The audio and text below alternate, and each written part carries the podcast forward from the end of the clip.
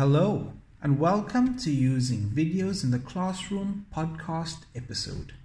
We are Group X, and we will be discussing some topics regarding the effective use of videos in the classroom.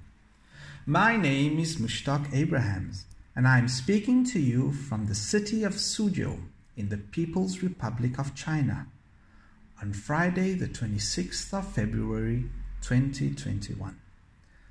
I will be speaking about the importance of lighting in the venue when using videos.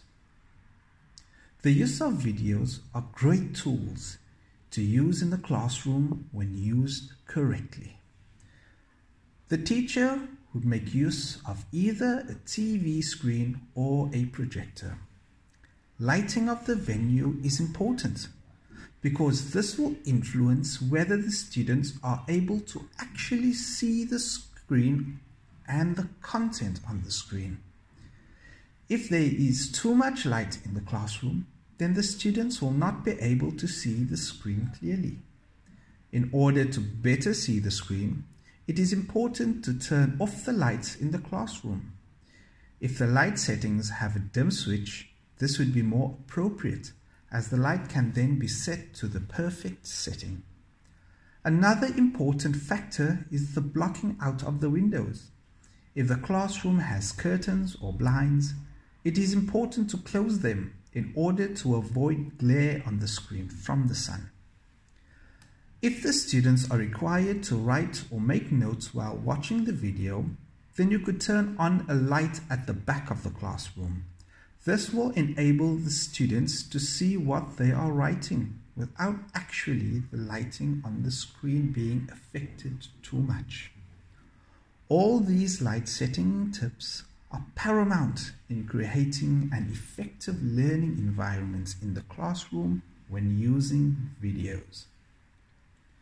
Next, Zahira will speak to us about the details of space and screen size in relation to the area.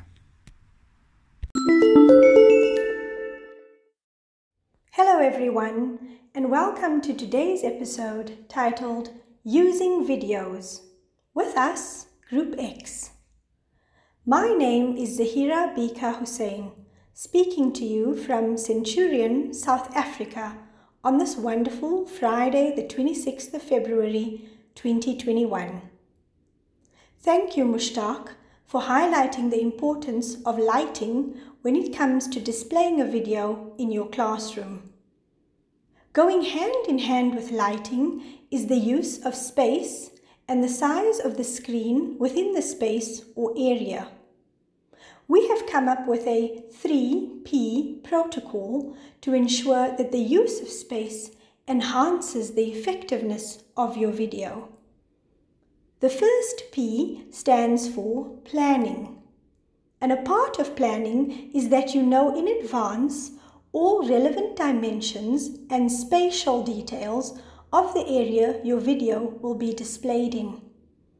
Ensure that each person will be able to see the entire screen and still have adequate space to feel comfortable and enjoy your video. Plan the layout of the classroom and then choose a screen size carefully so that your screen can be accessed by all. Your screen should not be too large and cumbersome, neither too small that it causes any student to strain their eyes. Planning your space and screen size will ensure that when your video is displayed, it is effective. The second P stands for positioning. Where you position the screen and the students in your classroom in relation to yourself is crucial to the spatial area of your video. If you are present in the classroom while using the video, then ensure you position yourself close to the screen but not obstructing it. Be present at all times so that you are able to start, stop, and interact with the video and with the classroom when necessary. If you are streaming or teaching online, then how you position yourself as part of the video is again critical. ensure that your camera is positioned to face directly at your face. The audience must be able to see you and even some of the space behind you. The space behind you must be neat and interesting as it can add to your video. Position yourself in a way that enhances your interaction and use the area behind you to add to your presentation. You can even try to use a preloaded background as the area behind you and make it relevant to your topic. This way, your video looks professional and interactive. The last P stands for practice. In 2020, using videos suddenly became a necessity in many spheres, of which teaching was one of them.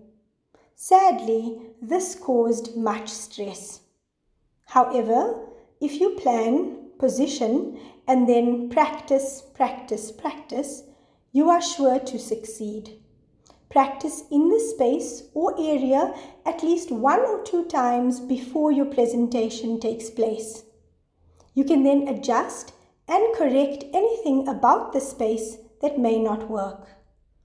This will ensure more perfection for your video's performance. Thank you.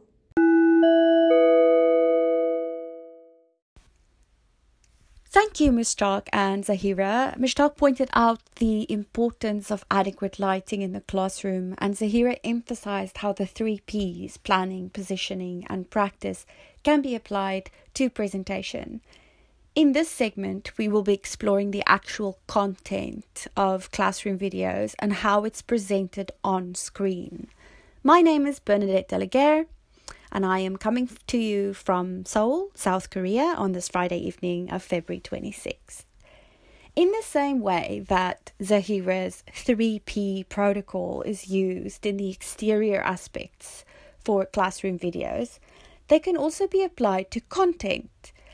Using video content with planning, positioning, and practice works as follows. Step 1 Planning.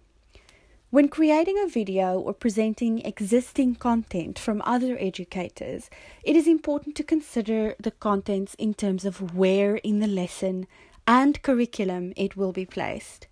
Always be mindful of what learners have acquired up until the point of presenting the video and what tasks will follow after its presentation. Step 2. In terms of positioning content, remember the golden rule. Don't distract, complement. What this means is that any and all contents of a video are meant to complement the lesson outcomes and not distract learners from the current lesson's message. Videos are greatly beneficial, but only if they are truly relevant. In the same way that Zahira points out that what can be seen on the screen should complement a learning atmosphere, such as the use of plants or a calm background. The contents, words, and images in a video presentation should aim to enhance the same outcomes. When creating a pre- uh, or presenting a video in a classroom, be sure that the volume is adequate, but neither too soft or too loud. Uh, Zahira talked about being present during the screening. Here you can gauge the volume level and students' experience and adjust it accordingly. Same goes for the lighting that Mushtaq referred to, such as dimming the lights when students still need to be able to see their own notes. Always make sure that there is no background noise interference and to record at an adequate volume level. As a side note, remember that students, often younger than yourself, do not always need the same volume levels as you would. For me personally, because I have otosclerosis, I tend to have volume in the videos too loud, but I aim to create a soothing classroom environment where students feel comfortable to let me know when the volume is too loud. The final step practice makes perfect all of the tips you hear today will only be cemented through repetition and your own experience. there's a delicate balance between general guidelines and customized adjustments for your particular class. For example, in an ESL or EFL context, one might want to slow down the speed of the video. Um, YouTube and several other platforms offer the ability to play videos at 1.5, twice, or even slower than the regular speed. Let's now go to Gerald for more practical applications.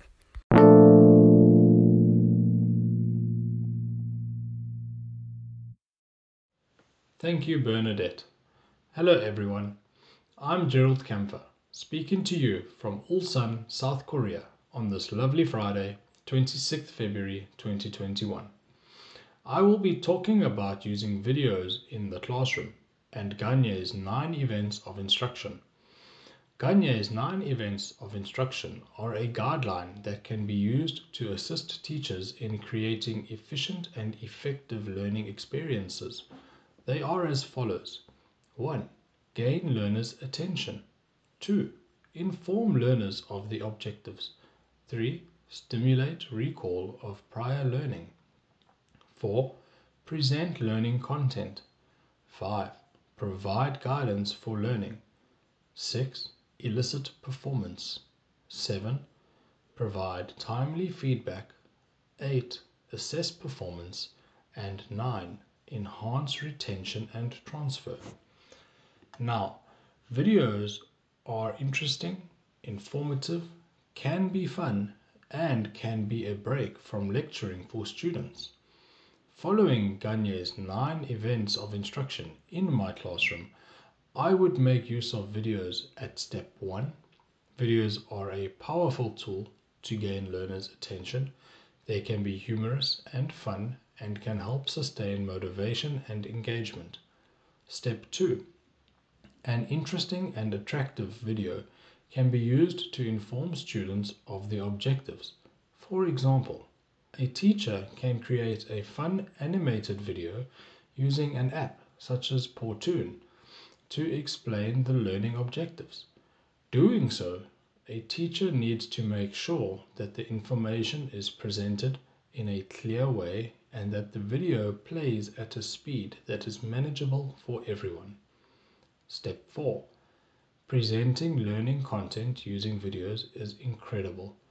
There are some amazing sources of video information available to educators. Using relevant, engaging, and interesting videos will stimulate students and maintain the motivation needed to have an effective learning experience. Lastly, I would make use of videos in step 9.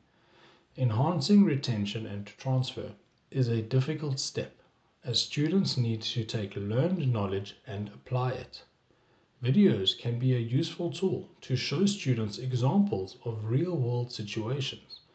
This should assist them in applying the knowledge themselves. Videos are an incredible tool that 21st century teachers have access to. The opportunities to use videos in the classroom are endless. Teachers can introduce outside speakers, real world scenarios, generate class discussions around topics, and present information in a new and exciting way. Thank you for taking the time to listen to our podcast. We hope you enjoyed it.